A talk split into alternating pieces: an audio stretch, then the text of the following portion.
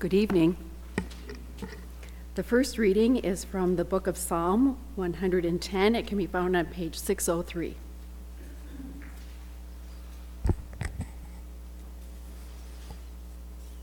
The Lord says to my Lord, Sit at my right hand until I make your enemies a footstool for your feet. The Lord will extend your mighty scepter from Zion. You will rule in the midst of your enemies. Your troops will be willing on your day of battle. Arrayed in holy majesty, from the womb of the dawn, you will receive the dew of your youth. The Lord has sworn and will not change his mind. You are a priest forever in the order of Melchizedek. The Lord is at your right hand. He will crush kings on the day of his wrath. He will judge the nations, heaping up the dead and crushing the rulers of the whole earth. He will drink from a brook beside the way. Therefore, he will lift up his head. Our second reading is from the book of Luke, chapter 1, verses 26 through 33. In respect for the gospel, please rise.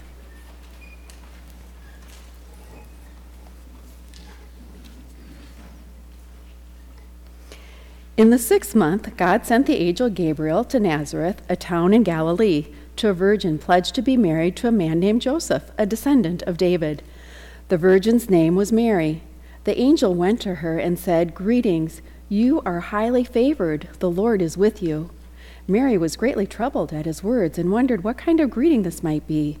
But the angel said to her, Do not be afraid, Mary. You have found favor with God. You will be with child and give birth to the Son, and you are to give him the name Jesus. He will be great and will be called the Son of the Most High.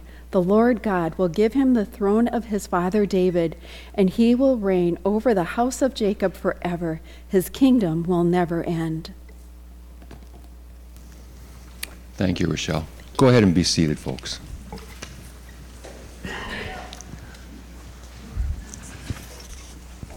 And I will too.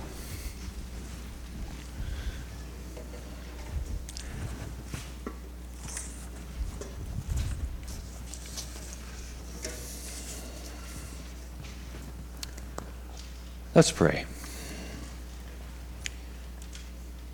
Father, may these words of my mouth and the meditations of our hearts be acceptable in your sight. You who are our strength and our rock and our Redeemer. Amen. I'd like to uh, just share with you uh, actually three scripture passages here for this uh, message tonight. Uh, the first one from Luke chapter 1, verses 5 through 7.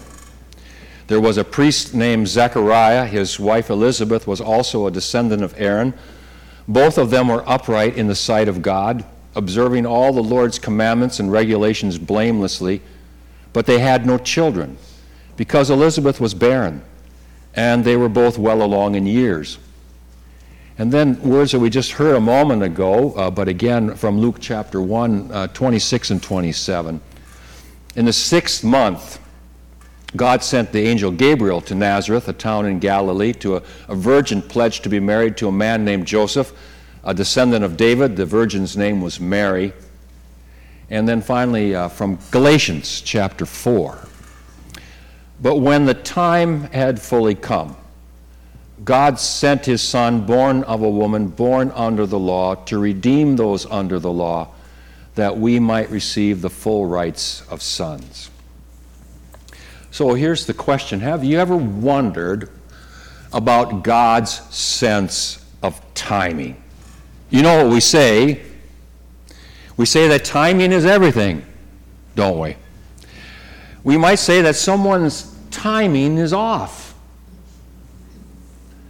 Has God's timing ever been off in your life? When might that have been?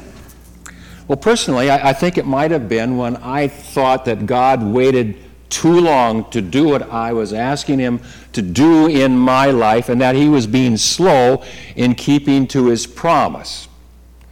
Now, other times, I, I thought that when I had, it was a time when I had things all planned out, only to have God interrupt my plans with something that changed my plans altogether.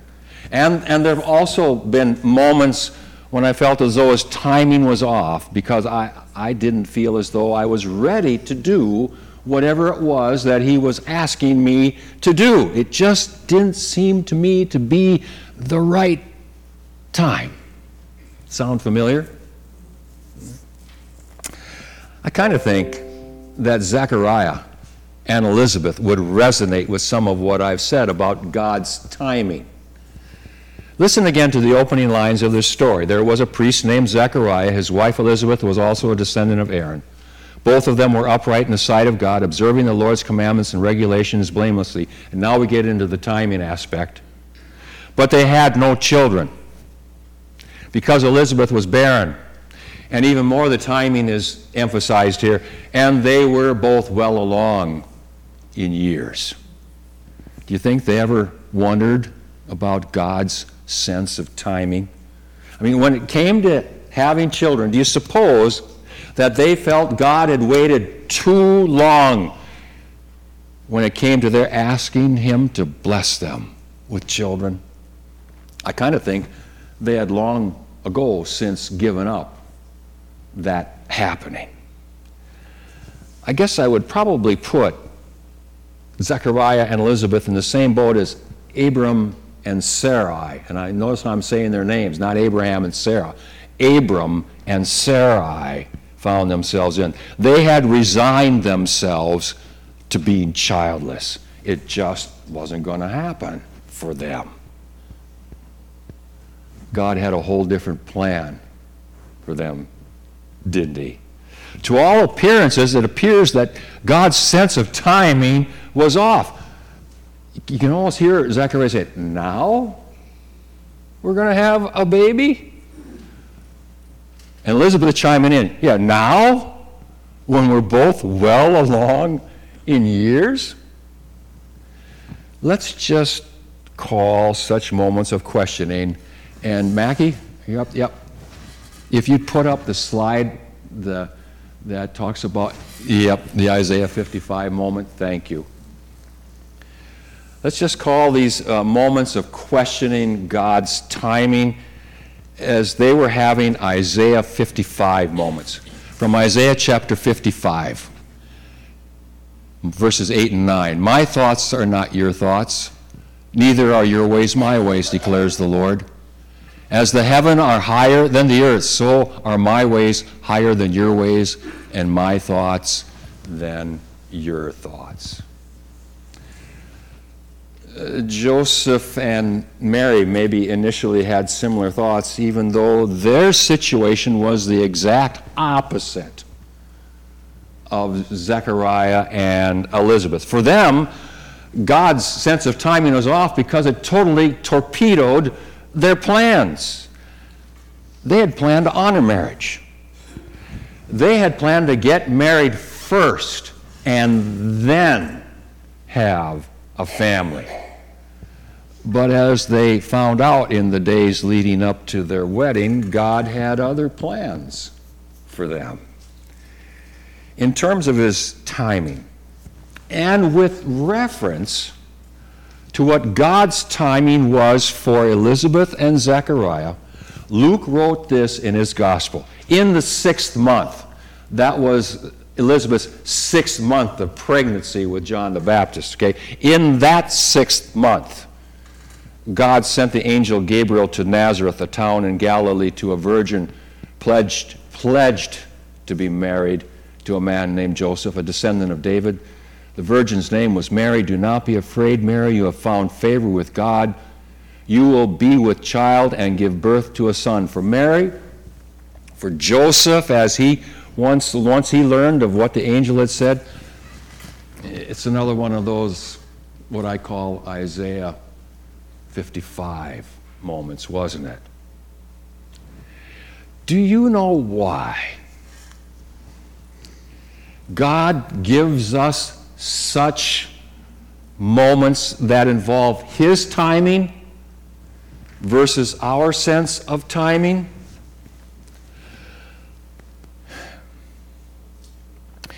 It's because life isn't always about us. Our sense of timing is all about us. God's timing isn't. what God may have in mind for you, may just be to give someone else a blessing through you and what He's doing in your life. I mean, consider this. Did God have other people in mind beyond Zechariah and Elizabeth with his regards to his timing in their lives and finally blessing them with a son? And did God have other people in mind beyond Mary and Joseph with regard to his timing in their lives and blessing them with a son? He had you in mind, didn't he? In fact, John 3:16 tells us he had the whole world in mind. And Paul in Galatians chapter 4 assures us and tells us that God knew exactly what he was doing in their lives and that he was doing it exactly at the right time. But when the time had fully come, the right time, when the time had fully come, nothing wrong with God's sense of timing when the time had fully come, God sent his Son, born of a woman, born under the law, to redeem those under the law, that we might receive the full rights of children.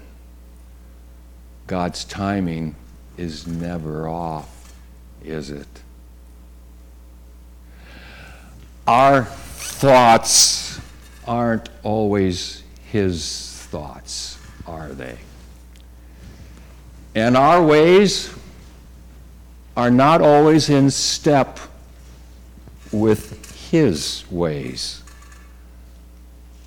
But be assured of this God's sense of timing is absolutely perfect. And when He delays in doing something in your life or giving you something in your life, and you are at the point of giving up that it's ever going to happen or ever going to come, your prayer needs to be that you can trust His timing. Your prayer needs to be to trust His thoughts, not yours.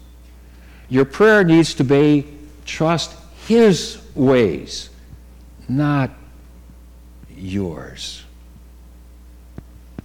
you need to pray like maybe Elizabeth did, who spoke this both for herself and for Zechariah when in the fifth month of her pregnancy, she said this The Lord has done this for me. In these days, He has shown His favor and taken away my disgrace among the people. The same holds true if God ever interrupts your plans with His plan for you. You need to pray to trust His timing, to trust His ways, to trust His thoughts. Like Mary, who found out in Elizabeth's sixth month that she was going to have Jesus and said this My soul glorifies the Lord and my spirit rejoices in God my Savior. He has been mindful of the humble state of his servant. Now, here's a verse written by Paul giving us a promise from God regarding his thoughts toward us and his ways in our lives and his timing in our lives so that we can trust in him and his timing and his thoughts and his ways. And we know that in all things God works together for the good who love him, who have been called according to his purpose. We also have this promise of God recorded for us in Jeremiah. And please note the timing of God that is mentioned with this promise to the people of Israel. This is what the Lord says. When 70 years are completed, you hear the timing of God there? When 70 years are completed for Babylon, I will come to you and fulfill my gracious promise to bring you back to this place, for I know the plans that I have for you, declares the Lord. Plans to prosper you and not to harm you. Plans to give you a hope and a future. Then you will call upon me and come and pray to me, and I will listen to you. His timing in your life will always be perfect, won't it? Pray to be able to always trust His timing, especially in those Isaiah 55 moments where you could pray it in this way Lord, right now my thoughts are not your thoughts, and your ways and my ways are opposite. Lord, though you still declare, and when you declare it, it's a promise that as the heavens are higher than the earth, your ways, Lord, are way better than mine, and your thoughts way better than mine. And so, Lord, help me to trust your way and help me to trust your thoughts in Jesus. Amen. And may the peace of God that passes all understanding keep your hearts, your minds in Christ Jesus unto life everlasting. Amen.